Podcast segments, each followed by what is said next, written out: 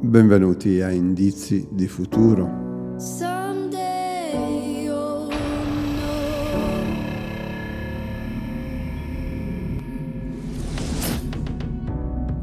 Oggi è venerdì 7 maggio 2021.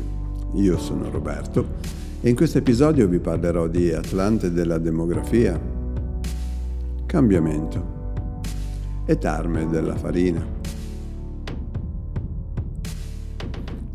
Un podcast è, è come il domino e ognuno di noi è come una tessera di quel domino. Se non condividiamo il link con i nostri amici, il gioco finisce. Oggi è la giornata mondiale della lentezza e della croce e mezzaluna rossa. Ah, se avete un'amica che si chiama Flavia, fatele gli auguri al suo onomastico. Il 7 maggio del 1833 nasceva Johannes Brahms, uno dei più noti compositori di sempre.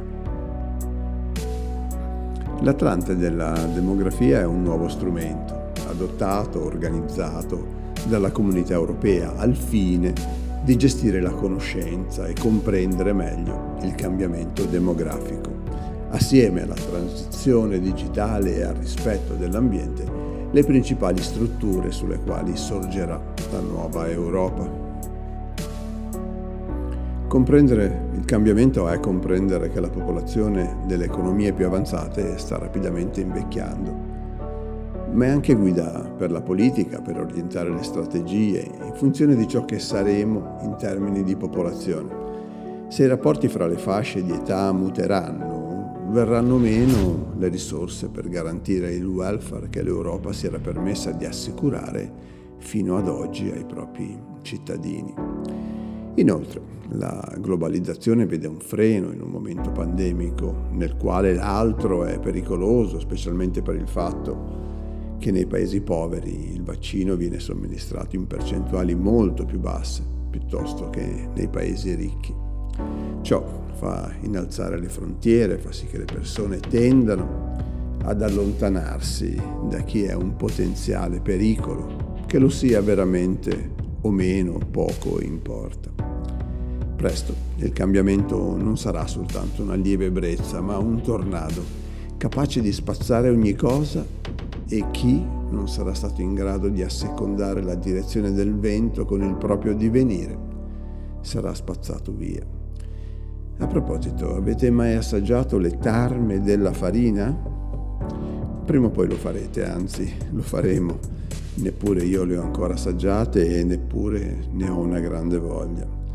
Vermetti gialli che saranno consumati sotto forma di farina, di larve essiccate o come ingrediente di preparazioni alimentari.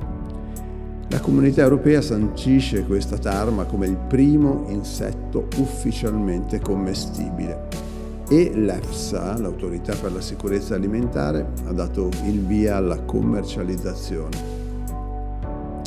Bene, qualche altro indizio di futuro è scorso fra le righe la demografia nei prossimi anni sarà sorvegliata speciale e l'Europa ha iniziato a dotarsi di strumenti per monitorare il problema. Il cambiamento insomma pare la nuova normalità, tanto che alcuni insetti, ritenuti cibo sostenibile, inizieranno presto a circolare sulle nostre tavole. Addio melanzane alla parmigiana?